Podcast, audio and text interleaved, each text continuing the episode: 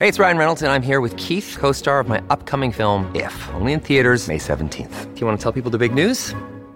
All right, I'll do it. Sign up now and you'll get unlimited for $15 a month in six months of Paramount Plus Essential Plan on us. Mintmobile.com slash switch. Upfront payment of $45 equivalent to $15 per month. Unlimited over 40 gigabytes per month. Face lower speeds. Videos at 480p. Active Mint customers by 531.24 get six months of Paramount Plus Essential Plan. Auto renews after six months. Offer ends May 31st, 2024. Separate Paramount Plus registration required. Terms and conditions apply if rated PG. Welcome to More Than a Muse podcast, a podcast all about women and the arts, hosted by Stani and Sadie. Join us as we explore what it's like being a female artist, examine modern day problems, and educate ourselves and you on important and forgotten female artists of the past. Hello, everybody. Welcome back. It is More Than a Muse, and it's also Valentine's Day. Hooray! I'm Sadie. I'm Stani. And I guess this episode is technically considered an anti Valentine's. Yeah, I was going to say, except we are doing an anti Valentine's episode today, which feels appropriate. I like that actually. Yeah. We took one of our most popular topics from last year and we're doing kind of like a part 2 Mm-hmm. of it. Obviously, they stand alone completely on their own, but it's like the same idea. Yes, So- because unfortunately, men continue sucking in marriages, but like whatever. But one thing that I really like that we said in part one that we kind of ended with that I think kind of ties into Valentine's Day Yes. is the idea that it's really important in your relationships, if you're dating and all of that, to make sure that you're finding someone who credits your accomplishments. Because Yes. so many of these are the exact opposite opposite of that, and that's why they're in this episode. Well, and even just beyond crediting your accomplishments, like I don't know, liking your accomplishments and Yeah, wanting you appreciating to actually continue to be accomplished, not being threatened by your accomplishments. Just so many things that unfortunately you have to really make sure you find a partner who is willing to do those things. and happy to and like enjoys it and yeah just someone who appreciates what you're doing because it takes a lot of effort to create art Yes, it does. so yeah you deserve someone who understands that Yeah. and kind of like a fun thing as well is besides the opportunity now that a lot of you have to go back and listen to our misogyny and marriage uh, part one episode from last February. Uh, we've also covered a few people that really tie into this. Yeah. Um, we read the More Than a Muse book by Katie McCabe, and we have a whole episode on that, and that's about kind of this topic of like relationships and the arts and all of that. We have our Margaret Keane episode, and there's even the movie that you can watch if you Yeah. want to. I think it's still on Amazon Prime. And then two people from the More Than a Muse book that we've actually covered. We've talked about Camille Claudel and Lil mm-hmm. Hardin Armstrong as Yes. well since then.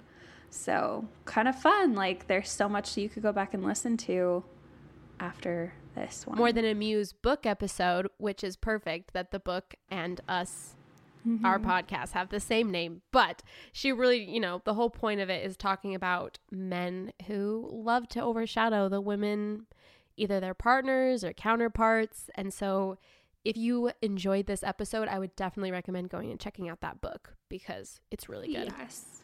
one random thing completely off the topic of well i don't think it's completely off the topic because this show highlighted bad marriages but we have done a patsy cline episode and this week i discovered on netflix via a recommendation from Amanda, who we had on the podcast a month or two ago.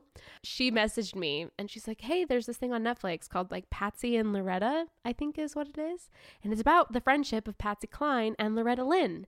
And it's really nice. It's just like an hour and a half long movie about their friendship and how they helped one another. But then it also kind of shows about how both of their marriages were, mm, I don't know, problematic Yeah. in ways, but it was a really good movie. So I'd recommend that if you're looking for something to watch. Go check out Patsy Cline and Loretta Lynn or Patsy and Loretta, something like that. But That's yeah, I really liked it. And like I said, we've covered Patsy Cline. We have a whole episode on her. Awesome. Well, I'm going to start us off with some art history. Yes, we are dividing this episode up into Stani will be talking about some famous art couples, and then I will talk about some in pop culture that even still today Yes. you can maybe see that relationships are being affected by I don't know this imbalance. Oh, they Yes. are. Cool. So we're going to start off with talking about Georgia O'Keeffe. Um, she was a modernist artist known for her paintings of enlarged flowers, New York skyscrapers, and New Mexico landscapes. Um, she's often been called the mother of American modernism, which is very Yeah. cool. And she lived from 1887 to 1986 and her husband was Alfred Stieglitz, who was an American f- photographer and a modern art performer, and really um, helped move forward the whole idea of photography as an art form. And he lived from 1864 to 1946. So something that's actually really cool about the two of them is that they kind of they had this collaboration that they frequently did where their art would just like build on oh, one cool. another. One example was this article from the New York Times that said there was a creative call and response between the two artists. So in 1923, Stieglitz photographed the sun shining through the clouds and then named the image Portrait of Georgia number three, even though she wasn't in it. Hmm.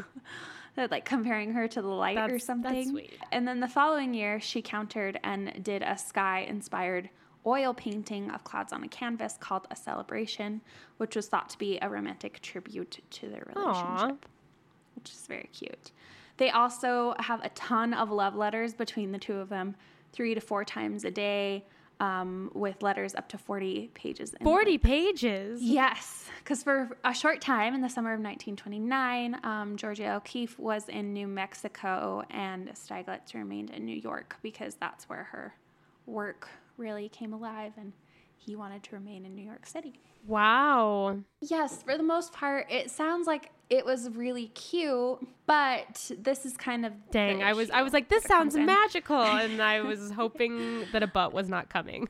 Uh, yeah, I mean, in comparison to a lot of other relationships we covered, this is mild, I would Okay. say. So, one thing that's really frequent in Georgie O'Keeffe's work is that people constantly claim that it has feminine sexual undertones in it. Hmm. They love to compare like her flower paintings to like female anatomy and other stuff like that, like constantly saying that she was like, representing the Okay. feminine. And she was very against this. She constantly said, "No, it's just nature. No, it's and there's nothing wrong with doing that, but like if you've said it over and over again that that's not what you're actually then doing." it's like why aren't Like, you it would be listening? so yes. and one of the problems was that her husband was one of the main people who continually applied these other ideas to her work. Oh. Um, Yikes. yeah, he said he, he was the first person to apply Freudian readings to her work.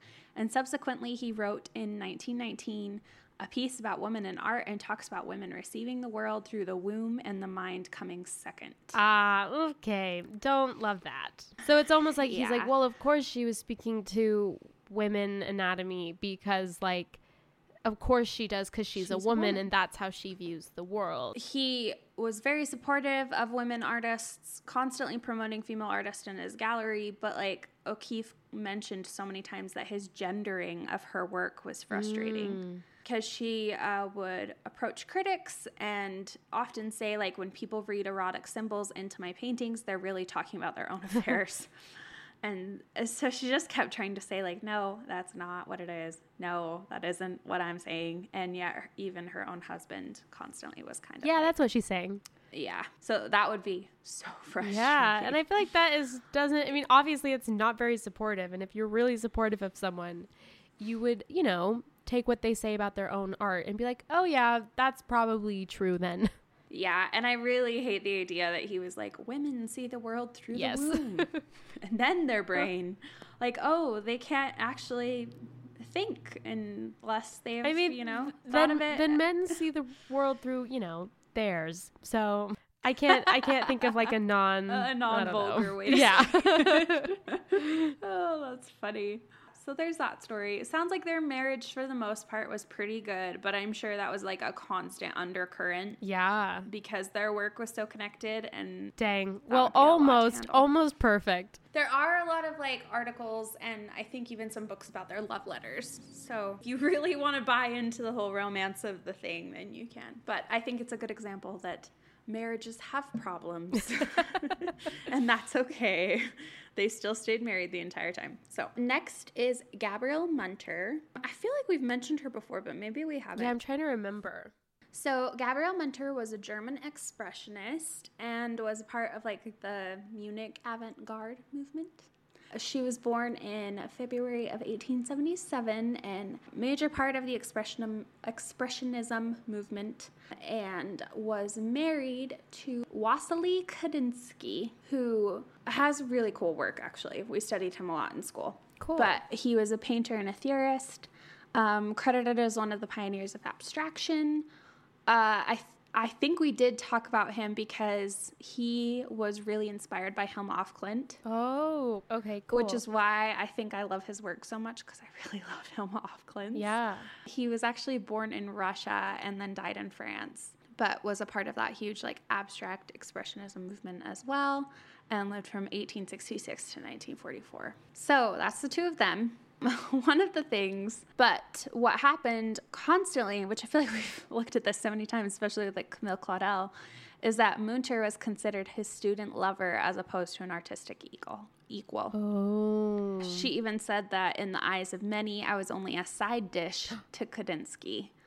Although she was integral to many of his projects, like founding the Der Blaue Reiter Expressionist Group, Munter is never credited. So it's like almost because of the proximity to him, it's damning, not damning her, but you know, it's like just not giving her the credit that she really deserves. Yeah, exactly. Which is frustrating because I'm sure that would be annoying. Yeah. And even for her to like say, compared to Kandinsky, I was just a side dish. Ugh, like no one says that and feels happy about it. No. you are very correct. Oh man, so that would be really hard, especially when you're so instrumental to everything that's happening, Yeah. and then to Well, and another thing that I'm thinking too is like I don't feel like he was probably one to um correct. Like you wonder how much he corrected people when they were maybe saying things like that, you know? And you obviously Yeah. hope that he was part of the campaign to be like, "No, she's more than just my lover. Like I truly, you know, she's a talent." But you also you just don't know. You don't know how much they're actually trying to help them out. And it looks like they never were married. Um, Wassily Kandinsky was married twice officially, but Gabriele Munter was his companion for 12 years. Sounds not quite as toxic as Camille Claudel and Augustus Rodin, but same kind of thing. Yeah. Student teacher deal. Which is like always too like inherently problematic of like is there a weird power imbalance going on there? Mm, Yeah, it says here too that she was his favorite student. well, I guess that makes sense. She was his favorite student, and then she became like his mistress, I guess, or his lover, whatever you want to call it. And like I've said, I don't remember hearing her name, but I definitely know I heard Kandinsky's on multiple occasions. yeah. Kind of more of that whole deal comes in of it being a problem. Okay, on to the next. Um, Max Ernst and Dorothea Tanning. Max Ernst, he is a German painter, sculptor, graphic artist, and a poet. Um, he's considered one of the primary pioneers of the Dada movement and Surrealism. So lots of surrealist paintings. They look like fantasy paintings, like monsters, like made out of other objects and like all overlapping and everything. It's definitely very surrealist. Cool. Okay. Yes. And 1891 to 1976 was his time period. She was born in 1910 and died in 2012. It's actually not that long ago. And Dorothea Margaret Tanning was an American painter, printer, sculptor, writer, and poet. A little bit of everything.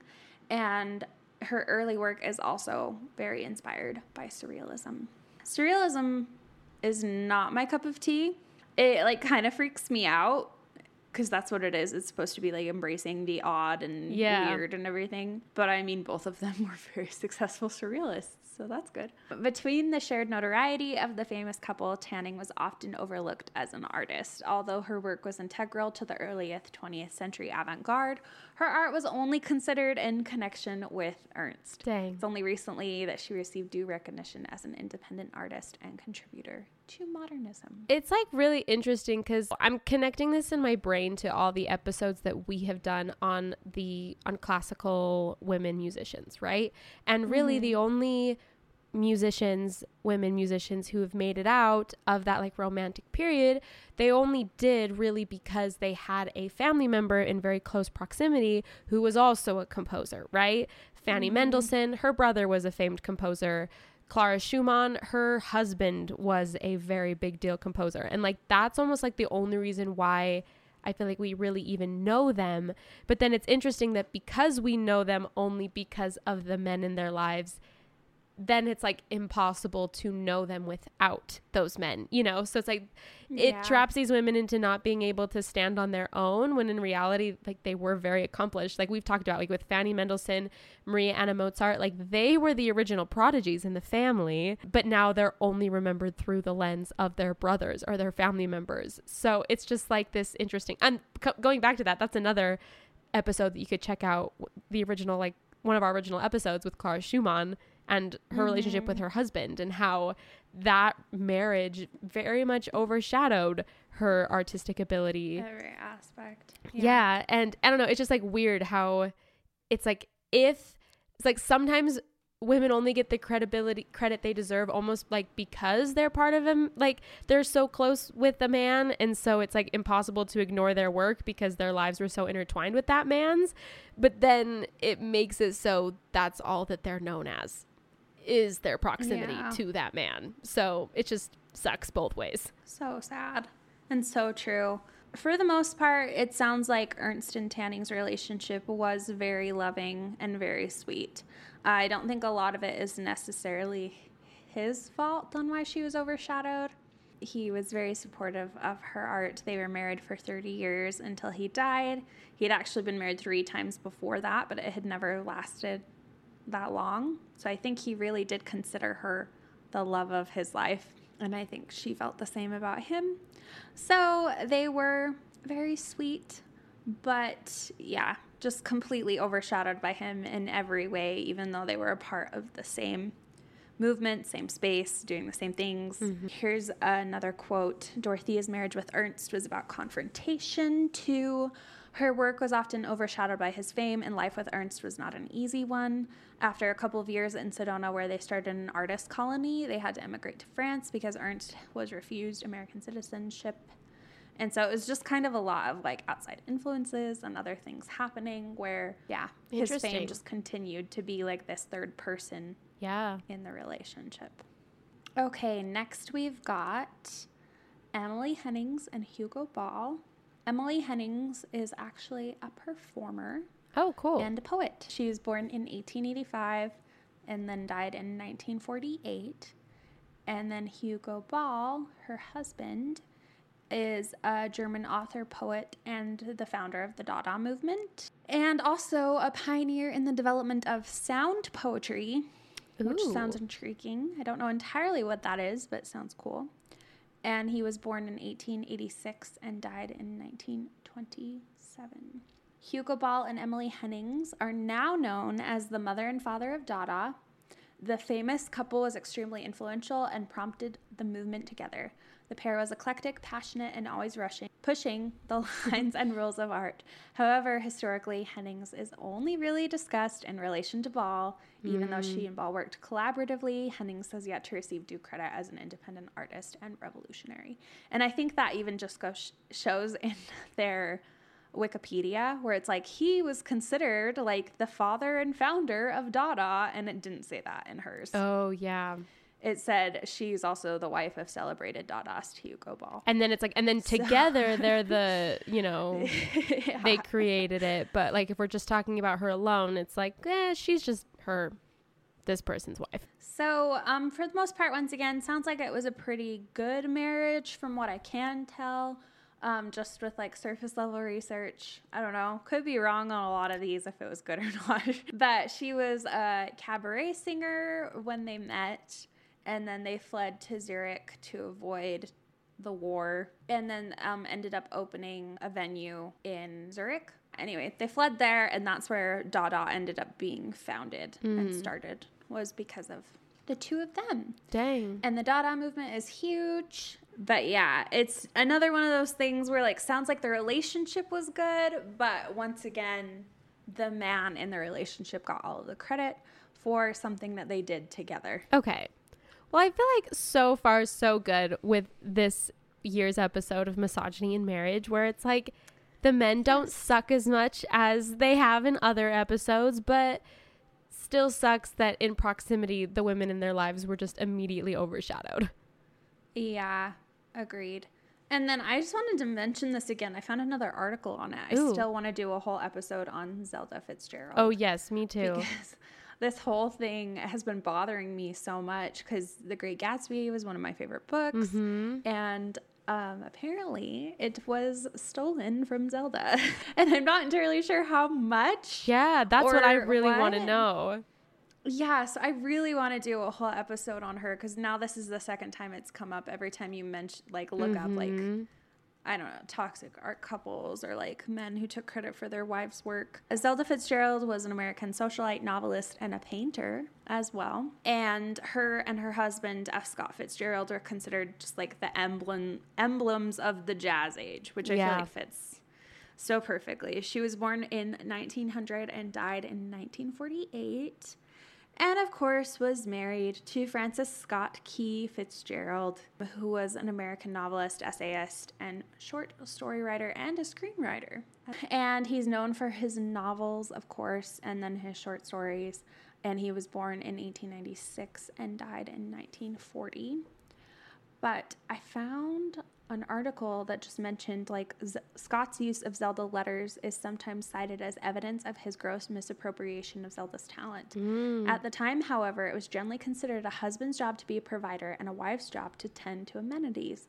Maybe Zelda wanted to give herself a bit of credit for authorship, but at this point, there was no serious rivalry behind them. And it kind of reminded me of like last year we talked about Einstein and his wife and how like she made sure that he took full credit for it because they needed the money and, And like having she knew, name on it. yeah, that was going to be the only way. yeah, it would like undervalue the article because people would look at it and be like, "Oh, a woman co-wrote this." Like Mm, which is so no longer is important. stupid. Yes.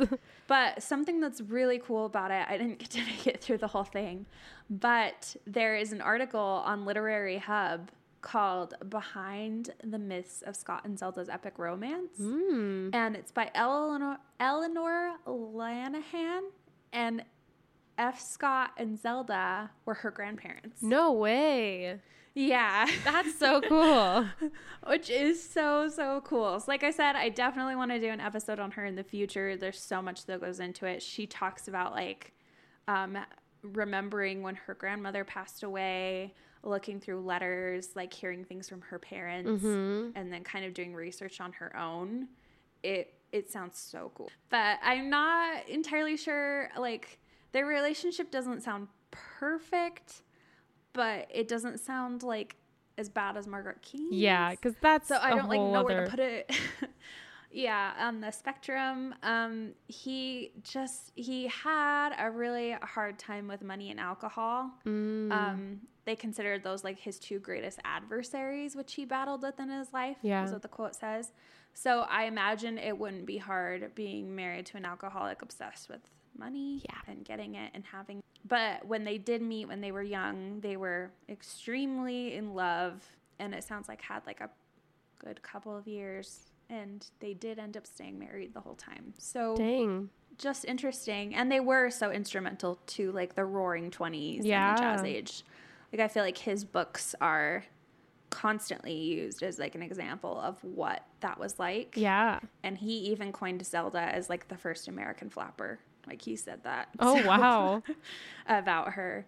He inscribed so many of his editions of books to her, like dedicated them to her. He used like a lock of her hair bound with one of her ribbons as like a book cover as a bookmark every time he was reading anything. So it sounds like they really were in love, but there was a lot of other things that went into it. And I really do want to research more of what happened with the plagiarism. Yeah, because I think that's like a good point. Because, you know, like you said, like the Einsteins, which is an insane story, but like it was originally her choice because of the fact that, like you said, you know, she knew what it would do for their family. And from her perspective, she's like, hey, you know, we're married, so it's all the same if it's your success or if it's my success, which is like, in a way, like a nice way to think about marriage, right? Like, it doesn't mm-hmm. matter. Like, your success is my success. It doesn't matter if my name's on it. But of course, she didn't know at the time that he would end up being the worst and abandoning her and yeah when she really would you know need the money from being credited on something like that then she didn't have a claim to it anymore. So ugh, it just sucks. So you you know you just always wonder and you always hope that it's not bad. And you know maybe they were both just working together and came on to came in agreement. I don't know. That's what you hope. Yeah, and it's also hard too because like she never really did professionally explore writing. Um, she was more into like dancing and you know all of that. Like she spent a couple of years trying to um, professionally become a ballerina. So you don't know. You don't know. Maybe she came up with ideas and then was just like, oh yeah, go ahead and use it. I don't care. Or if he like stole them and then she was like, oh, whatever. Like I didn't. I don't care. Oh, wait. She did end up writing a novel later. Oh, cool. Like I said, I need to do more research on them. I'm so intrigued by it. So, coming soon is a full episode on Zelda and F. Scott yes. Fitzgerald because there's definitely a whole episode worth right there. Yes, even from just that article from their granddaughter, like I am so curious to read more and figure out more of what was really going on yeah. behind the scenes of yeah, the queen and king of the jazz age. I love that. We're going to take a quick break just to spotlight one of our new favorite women artists. So, this is a makeup artist I follow on TikTok. Ooh. She's ridiculously talented. Um, I think I would also consider her a photographer. Okay. She does self portraits and other things too, but just really, really talented all around. Her name is Serena Deschner. That is her handle on TikTok and on Instagram, and it looks like she also has a YouTube. Not only is her like Ooh. makeup magnificent, her photos that she takes of herself in the makeup beautiful are just like beyond anything that you would expect. I love the one she has this one where there's just makeup brushes coming from every direction. Mm-hmm. Like putting makeup on her and it looks so cool. And I know it was all her hands. Yeah, and then she's just done a bunch of other really cool stuff. She has like process videos and everything on her TikTok. Um she's done like full scale paintings on her face that just blow my mind every time I see them because I'm just amazed that someone's able to do that. Yeah, and she's done a lot of like compilation videos recently where she shows a bunch of the different ones that she's done. So you can go check those out. She's been doing a lot of Euphoria inspired looks right now, which Ooh, is love that. Yeah, because the makeup for Euphoria is awesome. Yeah, yeah. Um, she did one. If you scroll back a little ways, she did one where she turned herself into a statue. No way. Yes. And it's insane.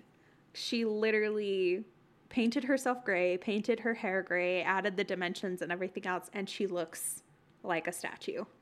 Oh my gosh. Yeah. So very fun. I love following her. It's cool to see her do all the stuff. And then she does a few videos where she washes it off too, which is always fascinating. yeah. This is the talent. Like, of any talent, I wish I was better at my own makeup. It's so beautiful. I know. For my person, I'm doing someone who does ceramics, and they're from Turkey. It's um Lucy Ceramic, L U S I Ceramic on Instagram. Um, but then it says by Nihal. So I think the, I don't know if their name's Lucy or if it's, you know, Nihal, not sure. But she ha- they have the cutest mugs and I love oh them. Goodness. These are adorable. I know. I think they're absolutely amazing. I just found them and yeah, she has like an international website just I think on Etsy. I don't know if they're always available. It seems like she just does different drops, you know, at different times, but yeah, they're and they're all a lot of them are stamped with like stamped good morning Apparently, mm-hmm. a new stock will be available soon. But I love the little ones with like daisies, hearts, or even like little strawberries. Yep, that's what I was just gonna say. I love it.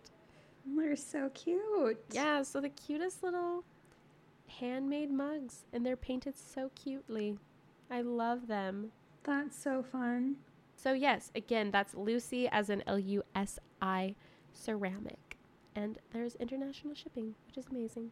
And if anyone listening has a artist that they love that they think deserves a shout out, please DM us on Instagram. And we would love to mm-hmm. shout anyone out. All right, now back to the show. Okay, well, before I talk about just a couple couples in pop culture, I wanted to mention a study that was recently done. And maybe you've heard of it. I had, like, I've heard references to it in the past. Um, but basically, there was a study that was done that basically just showed how, like, the different successes of partners of their partners like had an effect on men. So this was from like a Huffing HuffPost, Huffington Post article. I'm going to read through it just to make sure I explain this study correctly. So, psychologist Kate Ratliff from the University of Florida and Shigeru Oishi from the University of Virginia conducted five different experiments with 896 participants overall to see how the men in heterosexual relationships were affected by their female partner's successes. The results were detailed in a paper published in 2013. So at this point, it's almost 10 years old, which is insane that 2013 is almost 10 years ago. Anyways, um, in one of the experiments, researchers asked 32 different couples to take a test that supposedly measured their intelligence. The tests were not actually graded, but each participant was told that their partner scored in either the top 12% or the bottom 12% of all university students. Men whose partners allegedly scored in the top 12% scored lower on an implicit self esteem test than those with partners who scored in the bottom 12%. In other words, when male when men's female partners were shown to have high intelligence, the men felt worse about themselves. For the final two experiments, researchers recruited 657 participants to take an online test. The 284 male participants were asked to recall a time when their partner was successful in a specific area, for example, intellectually or socially, but then they took that same self esteem test. The results show that regardless of the type of success a woman had, their male partners felt bad after thinking about their accomplishments. This was especially true when their partner has succeeded in an area when the, where the respondent had failed.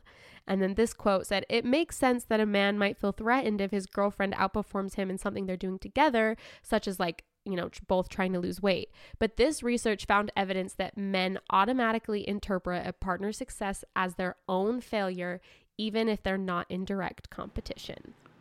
What? Yeah, isn't that crazy? Did they do the reverse of it though, or they test the woman after? You know what? That's scoring? a really good question. I it didn't say that. So I wonder, yeah, like that's like a very good question and point and I'm not sure if they did that. But at least it exists with yeah, men. And also too it's like hard because it's like what exactly is like that self-esteem test that they're taking, you know? It's hard to like actually measure those kind of things. But, you know, obviously like these kind of things are just very hard to actually measure and gain. But according to, you know, these experiments that they ran, that yeah, that every single time a woman was smart, not every single time, but on trend that if the woman was smarter than the man, that yeah, the men would score worse on their self-esteem test. Cuz how it was done, it was like they were told like, "Oh, by the way, you know, your partner is in the top 12%. Okay, cool. Now take this test." And That's so interesting. yeah. It makes me wonder a lot about like what's inherently already there and what's just like society driven. Mhm. You know what I mean? Because like I'm a firm believer that like misogyny isn't inherent. It's like something that's learned from a very early age. So it's like our society. But I wonder if there's anything that goes into this of like the actual way that like men and women's brains function. I don't know. And also too like I wonder like how much of it is like, you know, a misogyny thing and how much of it is kind of just like a human thing because like I always used to say that like I don't think I would want to marry a musician just because I don't know if I but granted that was kind of because a lot of the musicians that I had relationships with I felt like I would have been in competition with them and they you know maybe they would have turned it into it granted would that have been me or them i don't know but i always knew that it would be there if i did marry a musician and i knew i didn't really want to deal with that or at least i felt I like agree. it would be you know No, I think I felt the same way about like a designer where it's like I already do that. Like I'd rather have somebody Yeah. like I don't know balances me out. But yeah, then maybe that goes back to like people that I've met or other ideas that I have where it's like, oh, you can't have a successful relationship if both of you are artists. yeah where it's like that's a toxic thought. exactly So yeah, that's really interesting. It like really makes you think about what goes into it, and I really wish we knew how the women felt because if it i was the know same for maybe women, i'll then it's just a do human some more thing. research but the articles i read really only mentioned yeah how the men responded to those things. But i don't know. I'm like trying to look back on maybe just women are just yeah i don't know. I don't want to say like used to the men out doing them because that makes it sound like men just always do better than women which obviously isn't true you know? But like when you know like we've done a lot of examples just in this episode where it's almost like that's been expected for so long that it doesn't Yeah. come like we don't automatically see it as a threat to us as individuals but i feel like it's definitely like a thing that maybe men are like it's very conditioned that like men are the providers men are supposed to take care and so maybe it would affect their self-esteem if they feel like their wife is taking care of them you know and like it it shouldn't like Yeah, it also kind of makes me think of like I feel like you'd have to have a very well-rounded type of testing Yes. to make sure it works. Because like I don't know, if I was up against a partner, which is theoretical at this point, and they like surpassed me on a math test, it's fine I would be like, awesome. Yeah. like, that's great. But if we like were both told to like draw a picture and they weren't an artist and they scored better than me, then I would be a little bit like, "Ah, What? Okay. well, you know what? I actually relate to that because so my husband, he's very smart. Like that's just Jordan's thing. Like he's a very intelligent person. He loves reading about politics. He loves reading about philosophy. Like this man will read Aristotle for fun and like not be pretentious about it. Like he, he just genuinely enjoys doing that for fun. Um, But then one day he was like, Sadie, like I was thinking about he's like i have like this like thought about pop culture or like music or i don't even i don't remember exactly what he was saying but i found myself getting kind of angry at him. And and i was like why am i getting mad? And then and he even was like what is going on here? Like because from his perspective is he was trying to like relate to me on something that i really mm. enjoyed. So he was like oh cool like let me contribute. But like subconsciously I was taking that as like, no, this is my thing, and you can't be better at my thing or have insight on my thing that I didn't have, or what do I have left? Because, like, in my head, like, I know he's smarter than me, but like, it never really bothered me because I'm not really trying to become, you know, I'm not trying to become well versed in Aristotle in my lifetime. I'm fine without that knowledge.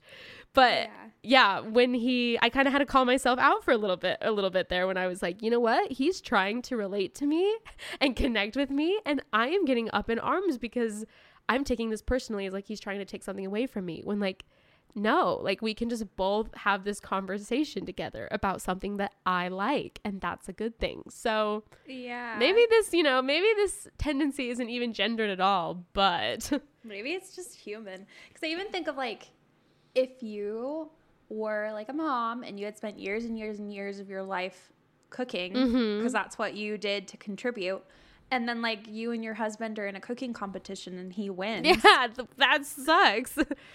That would be kind of annoying because you'd be like, well, that was my contribution to the family. I spent years and years and years refining my skills. yeah. But like vice versa, if your husband is a professional chef and you go into a cooking competition, I don't think anyone's gonna be like, "Oh, I'm gonna do better." Yeah. you know what I mean? Or like same thing with like woodworking. If like a husband like builds things all the time, that's what he does, and then his wife builds a better chair than him. Like, like, that would be a little bit. Wait a minute. I think it's a natural human inclination to be like, no, no, no, this is what I'm good at. You can go do what you're good at. and like, and maybe the, you know, patriarchy here comes into play with what we think wom- women should be good at. And, you know, when it comes to like, mm-hmm. you know, like I said, like the typical gender roles of like what women's job versus men's are in relationships and then how we view them both exceeding, you know, like, of course, there's issues here, but yeah, I don't know. No, from the sound of this test though, it does sound like it was just like a general IQ test. Mhm. Well, I, yeah, but granted, like they didn't even test to see who actually was smarter. They just told the partner that they had scored That a they had done certain, better. yeah. Because then a lot of it goes into like maybe they knew their partner wasn't going to score higher than them on an IQ test. And so they were kind of like, Yeah. what? But I guess though maybe it would be like a because it wasn't even that they scored higher than them. It was just that they scored higher than the top. They were in the top twelve percent, and then the men Oh, yeah. whose partners were in the top twelve percent, they had worst. They had worse um, self esteem than the self-esteem test. than the ones who thought that they were that their that their partners were stupid, you know? So it's not even that they were smarter than them. It was just that they were smart that they felt threatened by. So I don't know, Oh, maybe that's that's worse. Yeah, it is. I feel like there's a lot more that could go into that. If there's anyone out there that's like a scientist or something, Yeah. like, do some tests on this. I'm so curious. I know. Cause yeah, I wonder if it would change based on what they were doing or like other things as well. Yeah. I don't know. But yeah, so that's a t- study that I found that I thought was worth mentioning that according to them men like women who are dumb. So, careful out there, ladies. I mean, if history has shown us anything, that, that, that is true. that is true. Not for everyone, but it continues to be this like weird joke in like pop culture. yeah, And, that's true. like that was the whole Marilyn Monroe thing. Yeah. she was actually really smart, but she played up her. So I f- saw this really funny TikTok where I'm personally not watching Euphoria, um, but I saw this TikTok about the blonde girl who the character is Cassie. I truthfully don't know her real name. But it was like, did you know like the character from Euphoria, Cassie, is actually really smart. And someone stitched it and was like, oh my gosh, guys, this woman who's blonde and has big boobs, she's actually smart. And I was like, thank you. because it's so funny. And granted, like the original TikTok, like it really did go through all of her accomplishments and like she has a very like a quite heavy like cool resume that you know that was the point of the original creator. But just the way they worded it like she's actually really smart. It was like wow really? She's actually really smart? Can you believe that? And it just it was a funny tiktok. That's all.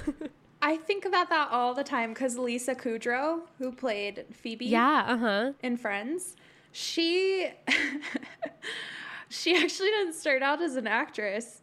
She did like a bunch of other stuff before then, and uh, like her IQ is you know known as like very well and a very high number. And it's just funny because she plays like this dumb blonde on the television show that there's automatically this assumption that the real life actress is also dumb the same. yeah And so I just think it's interesting that kind of plays into that, like, oh, wait, she's actually smart. And it's like, yeah, shocking.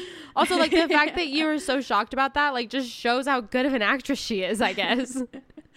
yeah. So it's just kind of funny that, like, I feel like that happens a lot where they're like, oh, this blonde, beautiful woman is actually intelligent. Like that. Shocking. like, that can't be.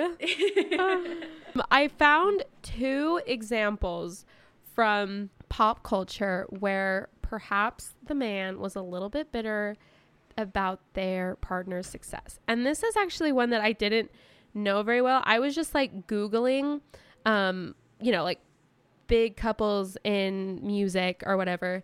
And this one popped up and then all it said was like, "Oh, she says that she feel she feels like the reason that they split was because he was jealous of her success.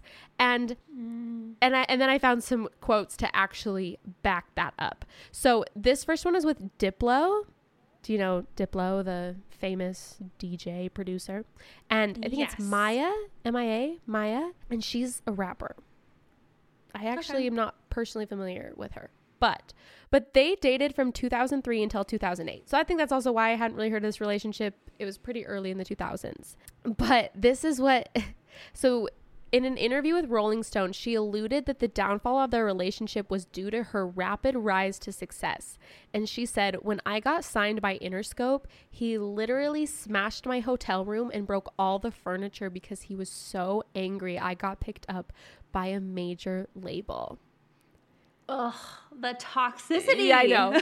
and then by the time that height of fame was happening to me, I was with Diplo and he basically just like shat on every good thing that was happening to me. And I just didn't enjoy it because if I was on a cover of a magazine, he would be like, "What do you want to do? Like be on the dentist waiting room table? Like is that isn't that what a magazine is for? It's corny. Don't do magazines."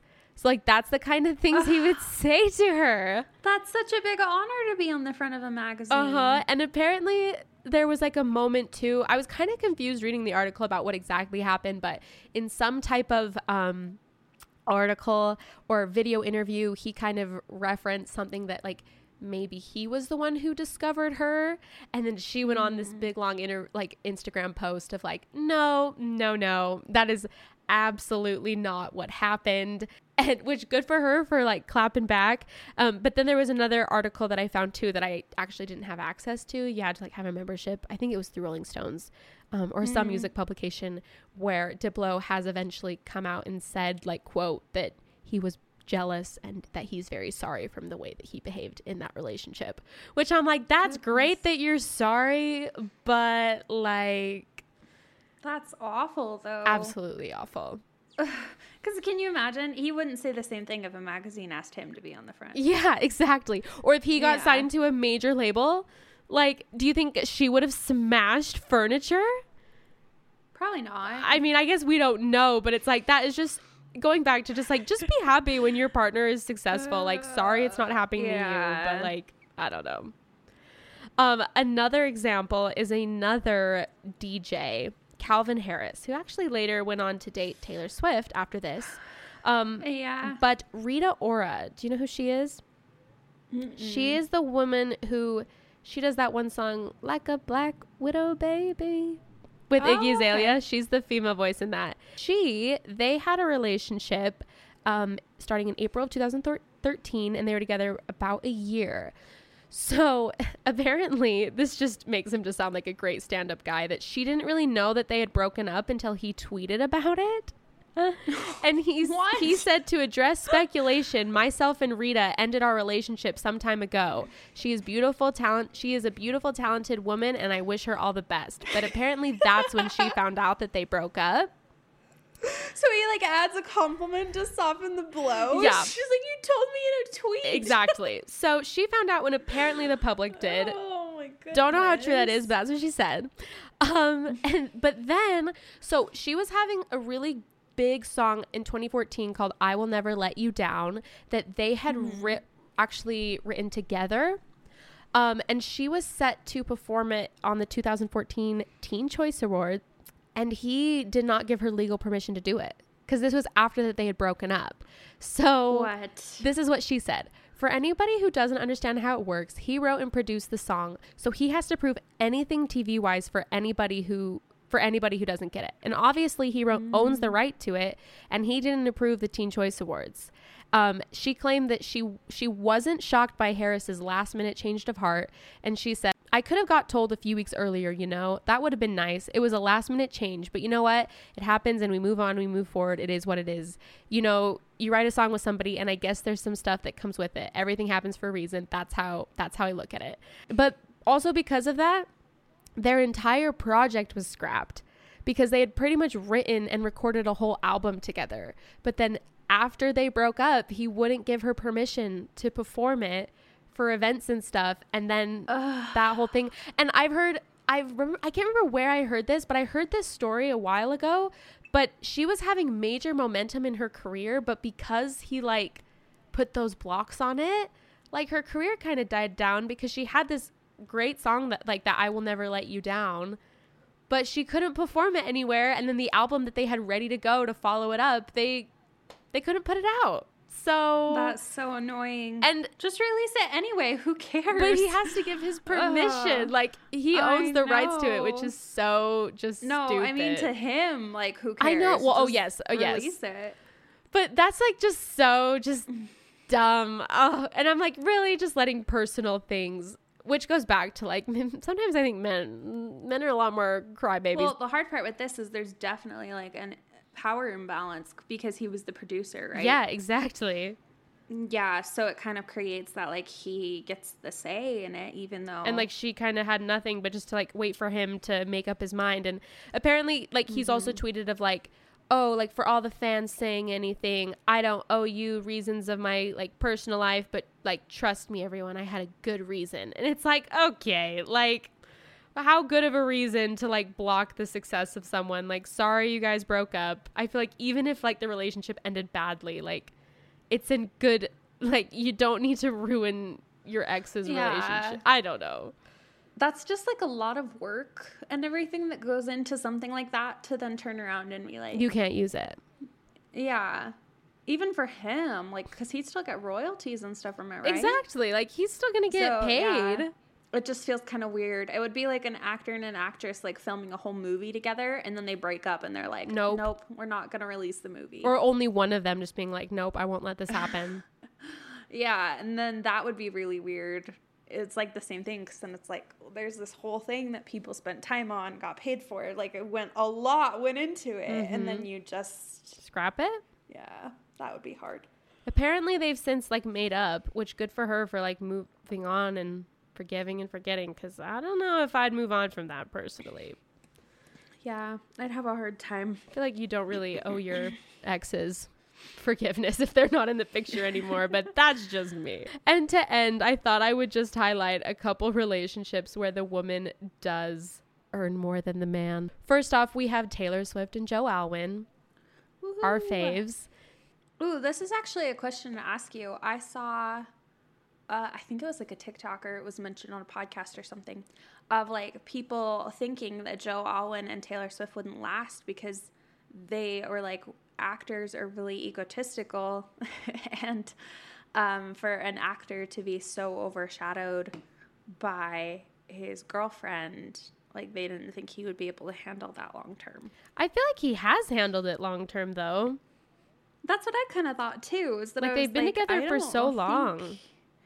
Yeah. Plus, I feel like that's kind of a limiting belief in people. Yeah. Where it's like, I think he can kind of like do his own thing and not be so offended and affected by what she's doing. Also, like, isn't that the whole point? Is to like find a man and like find a person who won't be threatened by her success. Mm-hmm. And I'm sure that's a challenge that Taylor Swift, as an individual, like had in relationships. I mean, she dated Calvin Harris too, and that didn't end well because I think it's a common thing for successful women in general. Yeah. like, trying to find someone who's going to be okay with that. And I think that's created this idea in Hollywood that you have to find someone whose success is the same level as you. Mhm, because they'll be work. threatened. I don't feel like Joe Alwyn's done anything to make us feel like that's not the case. I like Joe Alwyn. He seems like a great guy. Yeah. I know. I was like, I don't think there's been any complaints about him though. So Yeah, I mean, if No, you listen to Taylor. Swift's lyrics, all she talks about, like "King of My Heart," is like all the boys with their him. Range Rovers and Jaguars. like she talks about the fact that he doesn't care about possessions, and that's kind of like why she yeah. felt like she could love him. I don't know. Some people think then, that they're just a PR yeah. relationship, even too, and I I know. I don't I've like it. I like like them together. So some other relationships where the woman earns more is Sarah Hyland and Wells Adams. Oh yeah, They're I forgot cute. that they were together. They're so cute Uh-huh. though.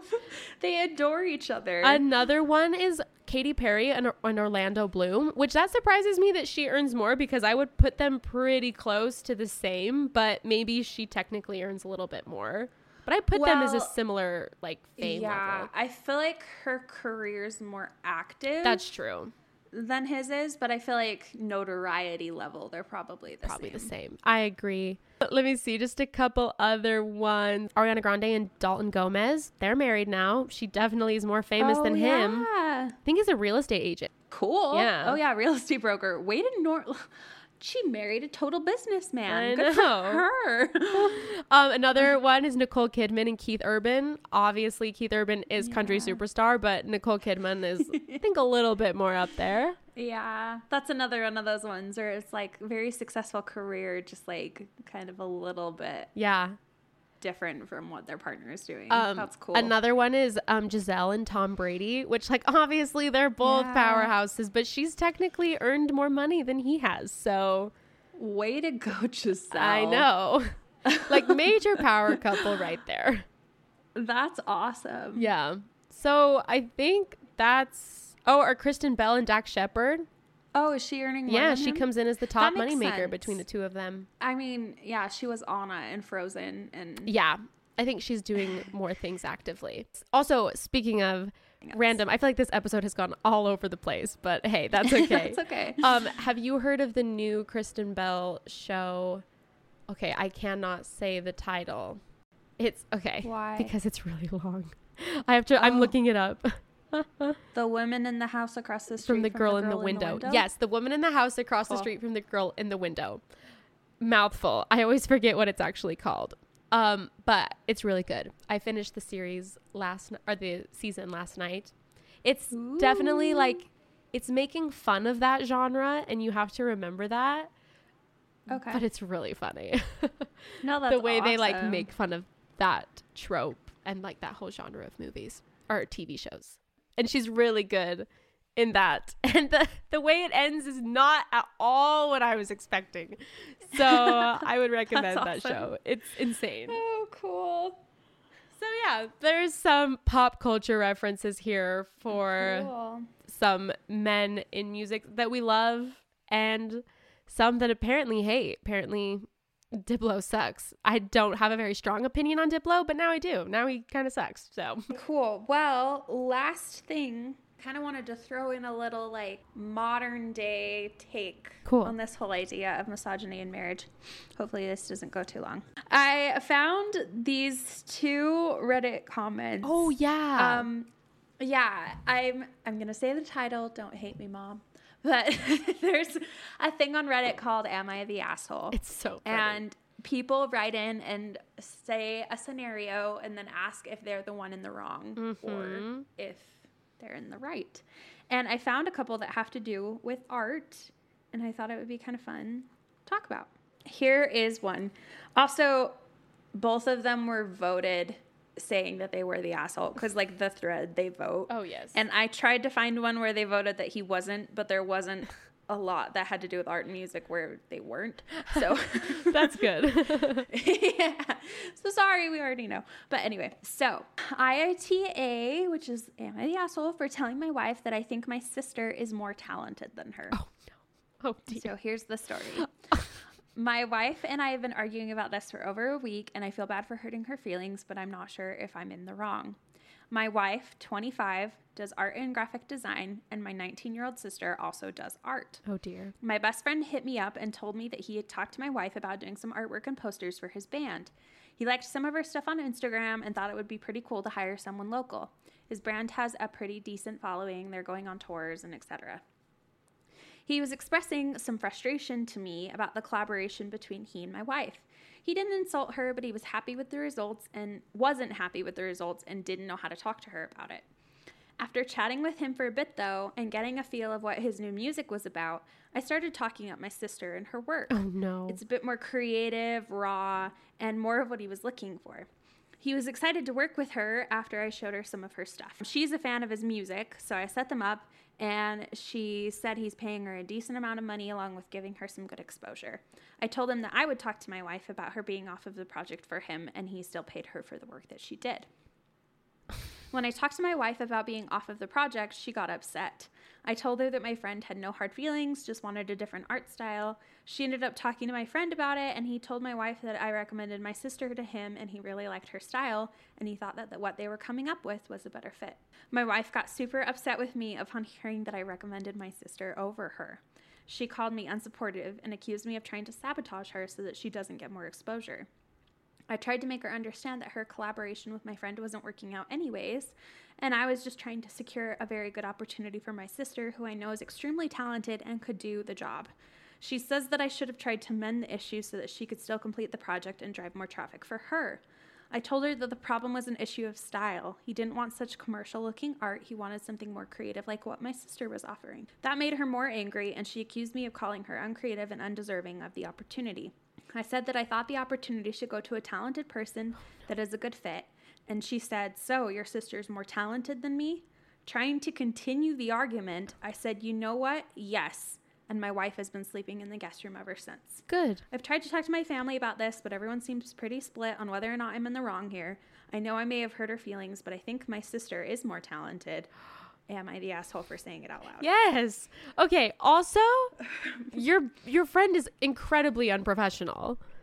Like yeah, you don't call the spouse of the person Yeah. you're working with to complain about them. also, you if it's not working out, you say, "Hey, can we try something different first? And then if it's still not working out, I don't know, grow up and say, "Okay, hey, we're going to go in a new direction. I'm so sorry." Like yeah. First off, we have two in in our midst here. We have the b- band member and the husband. Yep. Oh my gosh. And I like I really felt this one because as a graphic designer, my default is kind of always more of like a commercial computer rendered art Yeah. rather than like his sister's an artist. Like it doesn't mean I can't do the other one. It's just when I think of making a poster, my brain immediately goes to legibility and professionalism whereas because like something that's what you're trained to do. yeah and that's what school teaches us and everything else and there's a lot that goes into that that like helps in the long run with something like that but like yeah i mean it's just tough because they even could have like uh, i just feel like there are so many ways this could have been avoided So, well, and that's what that pains me the most about this story. Literally, Yeah. so many ways. As soon as your friend's coming to you venting to you about your wife, you say, "Hey, man, my wife's really reasonable. I think you should bring up these concerns to her and see if you guys can come to an agreement." Like, how Yeah. hard is that? It's not. It's not that hard. and i think it's really mean too that like he he was like i do think my sister is more talented and it's like well they're do, kind of doing different things Yeah. like you said they have different styles and so like it shouldn't be a comparison of Talent. talent you could say like oh i like my sister's artwork a little bit more usually like i like her style more and that's more understandable but even like though that's kind of I mean. think she's more talented than you are. Like, oh my gosh. like that's so messed up to say I'm just like, how do you come back from that, honestly? Yeah, a lot of people in the comments just called out the way that the client and him approached it, saying that that was really unprofessional. And then also just saying, like, you were looking out for your sister, but your wife should come first. Yeah, absolutely. Like, in all situations. Like, the opportunity was really great for her, too. And that's great that you wanted to help your sister, but, like, What Your about wife your should have been the wife? Like, she was right there. and the fact that, like, the client originally came to his wife because of what Mm-hmm. he saw on her Instagram. yeah. And then he's like, "Oh, well, what about my sister?"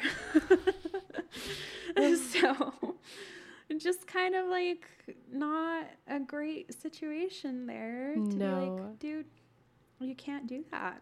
no, you cannot. Did you say you have one more? Yeah, I have one more. It's about music. Am I the asshole for not wanting to fully support my wife's music career? Oh, dear.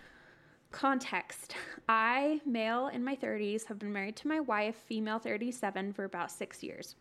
We got married quickly due to me being on active duty, and she ended up pregnant soon after. Marriage goes on, another beautiful baby, etc., but the entire time, one issue for me persists her music career. Oh, dear. My wife is a trained opera singer and very disgruntled that she had to consistently give up gigging in order to raise the kids. Due to the fact that singers often charge as contractors, we get hit heavily on taxes for her music, which often pays relatively low, 80 ish pre tax for about three to four hours. She would often book gigs even on days when I was port and starboard duty, leaving me with the kids after what was essentially a 36 hour long workday. Recently, she booked a show, which I was happy for her about. The show ended up taking place over three months with my wife driving about 25 miles each way with $5 toll one way. It also paid a total of $300, and my wife was gone from the time I got off work until 11:30 to 12 most nights. She also made sure to go out to eat after every show with her friends. When I argued about this, I was told that I don't that I just don't care about her happiness and that she deserved to be able to perform because she had watched our kids while I was deployed.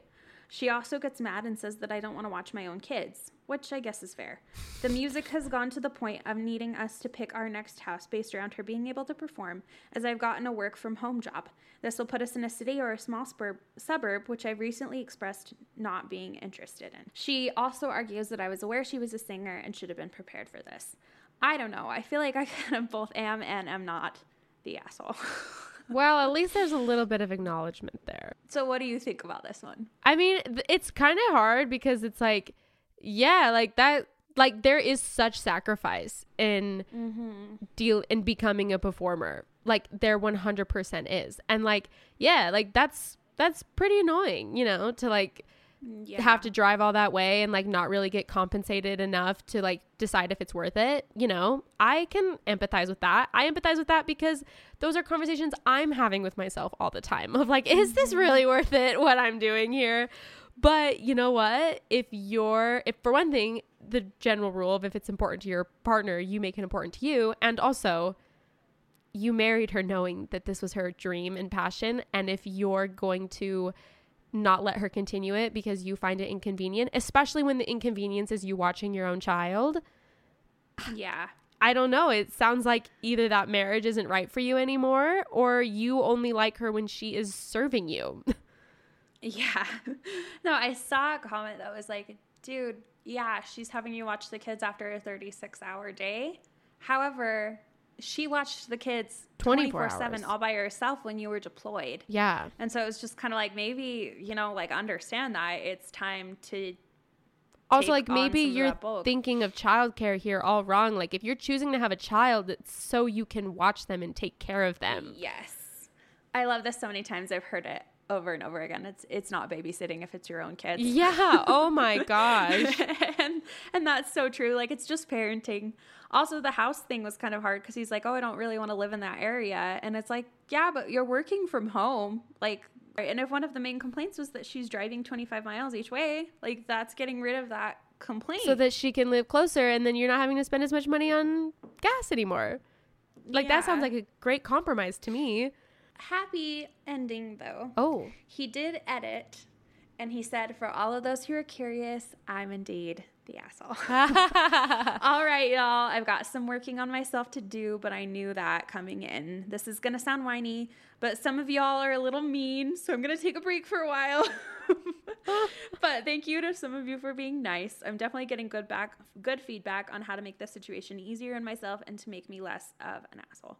Most have art agreed. I just need to find things I like outside of work more and make room for them so I don't feel so resentful that my wife has a life and I don't. That's and that's a that's fair. It's probably that she has a passion and now when he's off work, what does he do? And then he also said, like, thank you for giving me suggestions on things to do.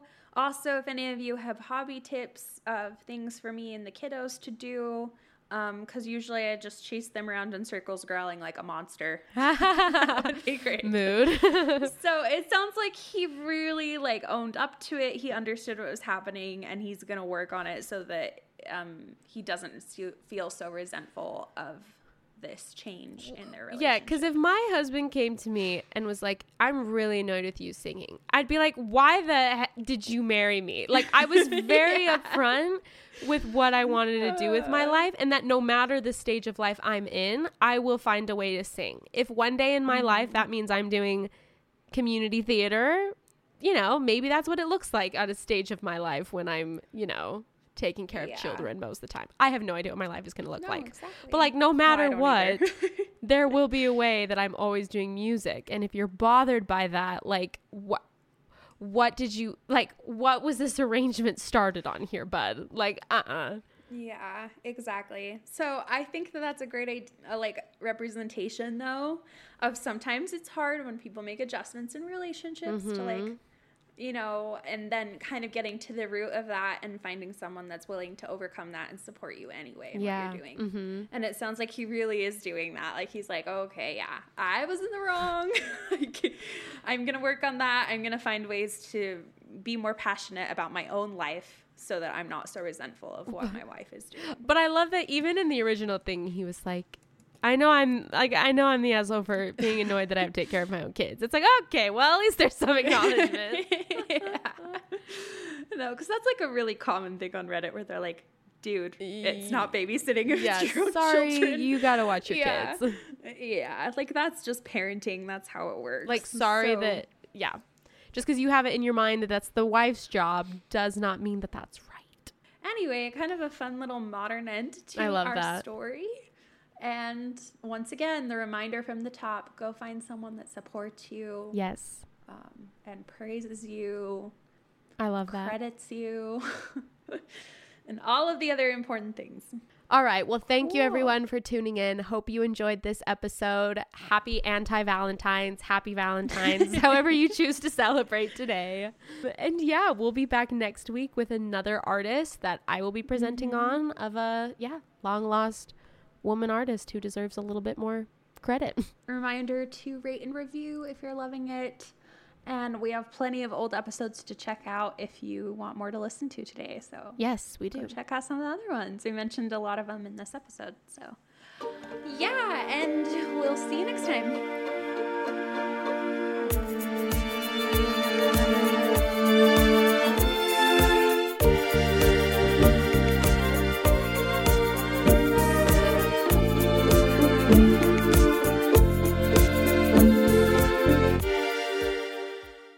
Everyone is talking about magnesium. It's all you hear about. But why? What do we know about magnesium?